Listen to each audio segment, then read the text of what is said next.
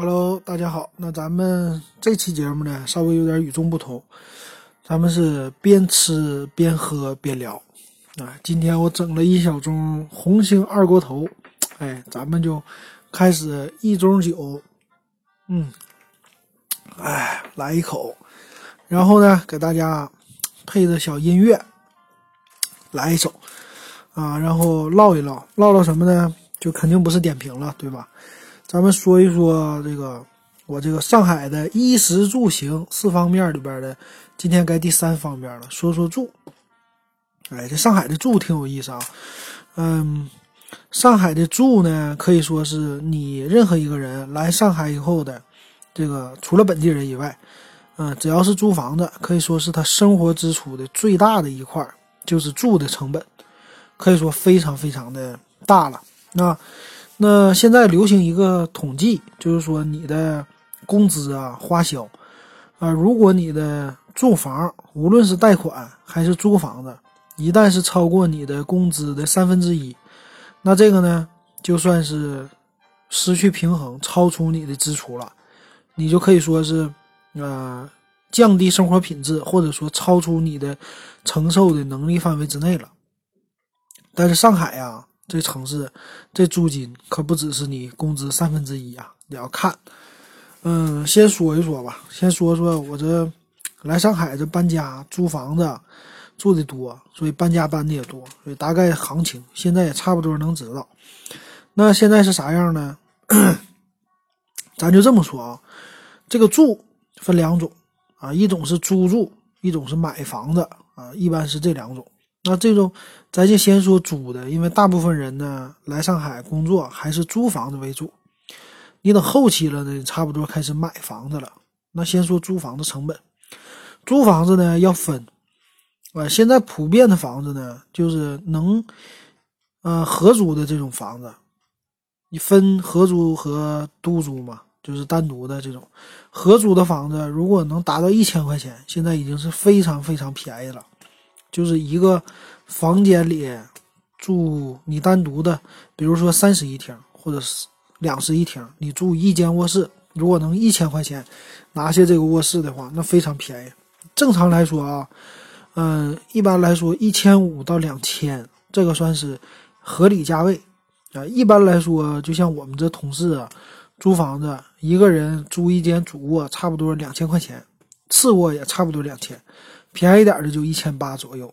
这是他的一个呃支出，这是纯的住的支出。那你像正常的啊，两千块钱现在也不算是什么贵的一个呃租房子的了。因为你正常的，你像我家附近这种一室一厅，可以说一个很小的厅，你可以当它没有。这样的呢，现在基本上也是三千五到四千块这么一个装修，就是世博会的这附近的房子。那你就算呗，你倒推啊，咱们就推这个，按照平均工资五千块来算，对吧？五千块来算的话，你的这个租金呢，三分之一。你差不多是一千八，三八二十四啊，三那还五千四了，对吧？所以你差不多是一千六七这种的，这是三分之一的租金。但是呢，你可能说你在这附近要是租一个合租的，你花个一千，呃六七可能不太多，租不到啊。你差不多你得花将近两千块，这是能租到一个，这基本上就是他工资的三分之一了。那你倒推呢？如果你租一个房子。呃，三千块，或者说四千块这么一个房子，你差不多能租个一室一厅，也就这样了。或者说好一点的四千多，两千两室一厅的这种房子，这是浦东区的。那这样的呢，就是倒推过来得是呃三呃啊多少三分之一是四四千四千，然后是一万二，差不多一万二的收入租四千块钱房子，差不多是这样的。那这是这个浦上海的分好几个区啊，区比较多。那它呢，市区市区属于是浦西、浦东这边呢，相对来说比较便宜租金。你到市区内呢，那房子就不是我说的这价了，可能还得更贵了。你你两室一厅，我朋友租的那时候是五千，呃，五千到五千五吧。他租后来降降价，可能说五千块，这是一个两室一厅，一家人在那儿住啊，这差不多是它的一个价格，可以说非常非常的贵啊！你现在全中国除了北京以外，我觉得广州的租房子没有上海这么贵，北京的也比较贵啊。这是啊，这个住房的一个租金价格。那买房子价格呢？那就更贵了。买房子的话，现在就是我家周边这个都是五万七八，这是它的一个售价。老房子旁边的这价格，呃，这属于是普通的地方了。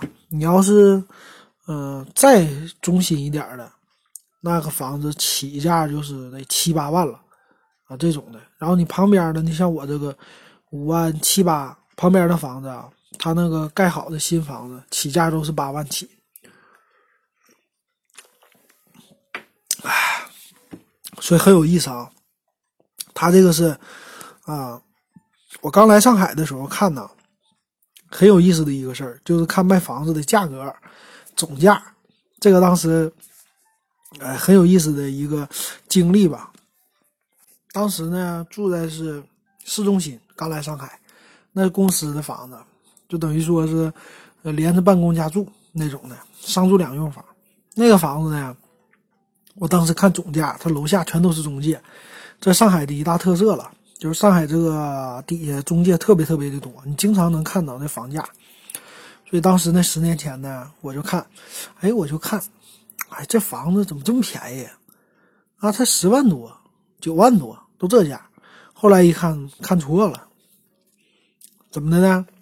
他这个是，呃，九十多万，然后一百多万，他一般都三位数。你像这个呢，我们以前呢，在西安的时候，或者在沈阳啊什么的，你就没见着过有卖房子总价三位数的，你知道吗？那三位数都属于说是别墅或者说豪宅，咱这从来都没听说过。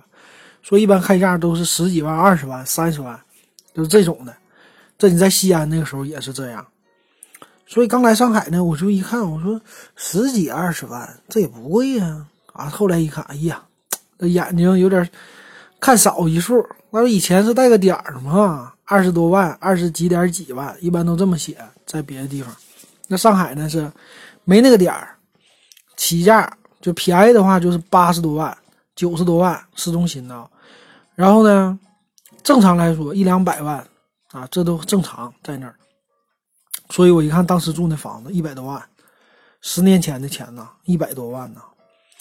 然后去看那个豪宅啊，啊，就是不算是豪宅吧，就算是当时比较好的那个街区，那房子有到三百万的，啊，当时就觉得不得了了，太贵了，那谁能买得起啊？那房子一百平，三百多万，一百多平，那就相当于将近三万块钱一平，在十年前。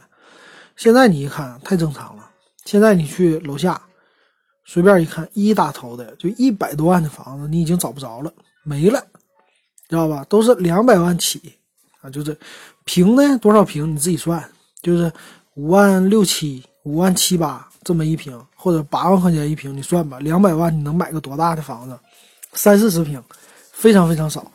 你正常来说啊，这边我就看那个中介卖房子的。嗯，两百多万的都已经非常小了，三十多平，我家这附近的。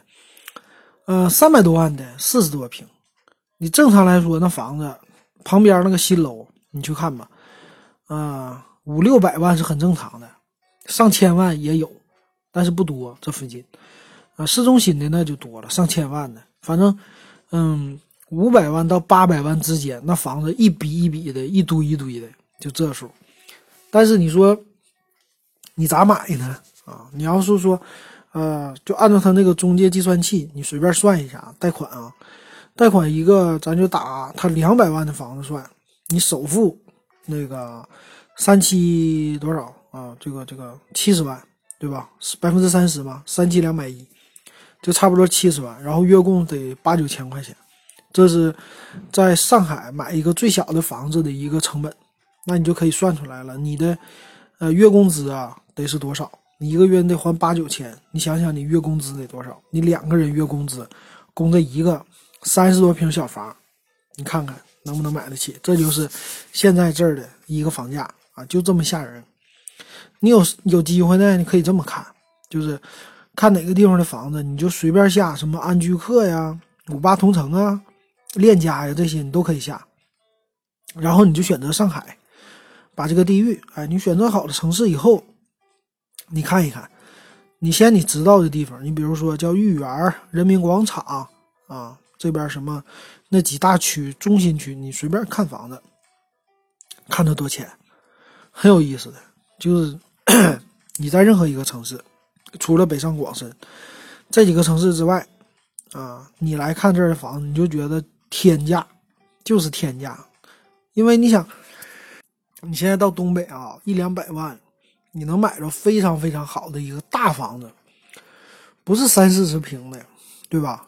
比它倍数得多三倍，得一百平吧。嗯，你说大连的房子贵，它也得九十多平吧，一百多，对吧？你要两百万，那你就挑去吧。那这边不是，然后呢？其实这边的现在那个上海贵吧，周边它也给带起来了。周边这附近的什么江浙沪啊，江浙沪什么南京，呃，浙江，对吧？杭州，然后这边的什么南通、昆山、苏州啊，这房子都不便宜啊，都是这个给带起来的。总体来说都是两三万，都这价，所以这边还挺贵的。你到了那个。东北那就完了，东北的价格，你说我们家那附近的那个，呃，老地方的那房子，六五十五六十平，能卖三十万就不错了啊！那就是东北的房子掉价掉的太厉害。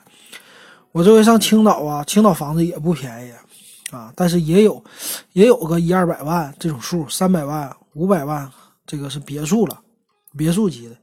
但是你要到上海呢，别墅级的是多少万呢？别墅级的我看了一个是。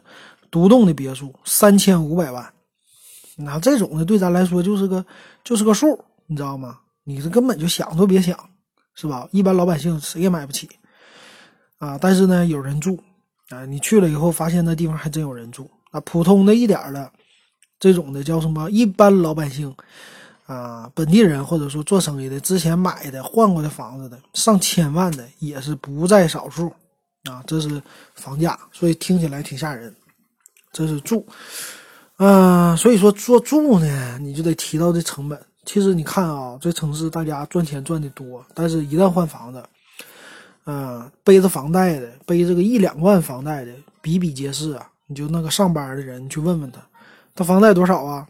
房贷那种买的早的可能比较少，几千块，多买的后来一换房子，他不有的置换嘛？一换大一点的，说一还啊，这一个月房贷一万多块钱，那太正常了。就是这种的，啊，所以说这个无论是租房子还是买房子，他其实每个月的还款的压力都不小。你包括租房子的，那租房子的呢？你说这儿租金呢？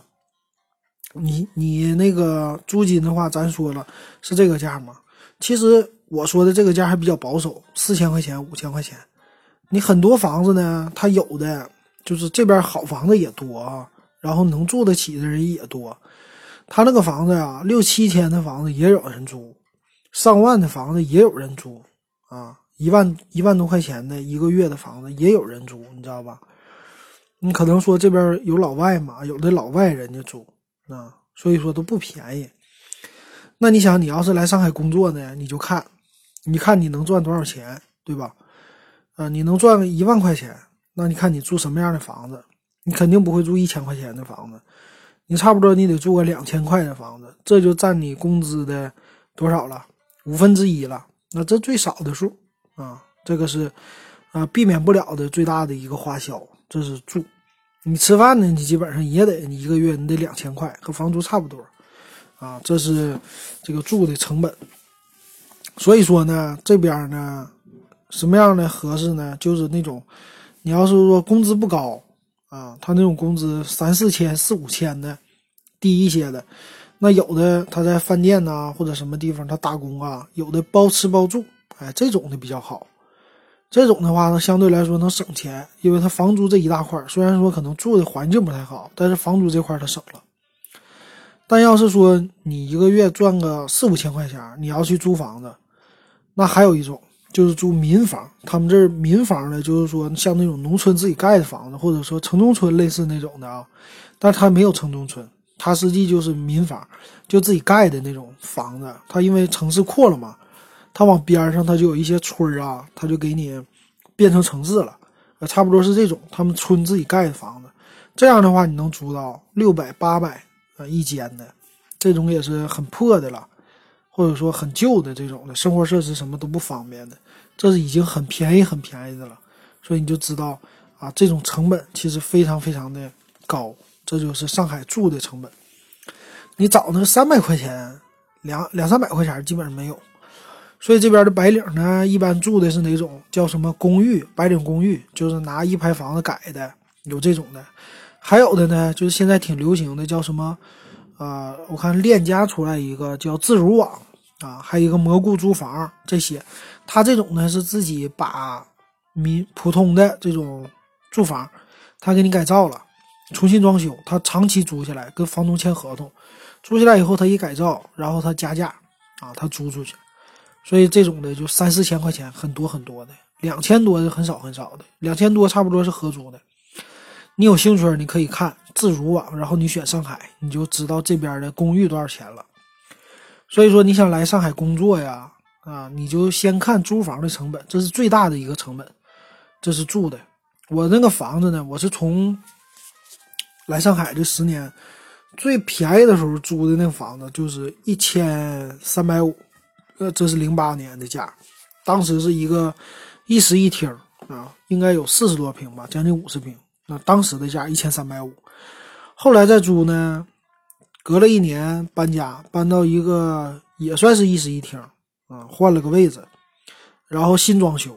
装修的比较干净，这种的呢是一千一千八啊，那个时候，再后来呢就再租，再换一个是啊这种的叫就是三室一厅啊，他给你隔隔成四间或者五间，这种一间小房，这种便宜，这种呢就是公寓叫，呃还是属于这种高层里的，这种高层的特别多，就是新盖好的高层，然后呢其实呢。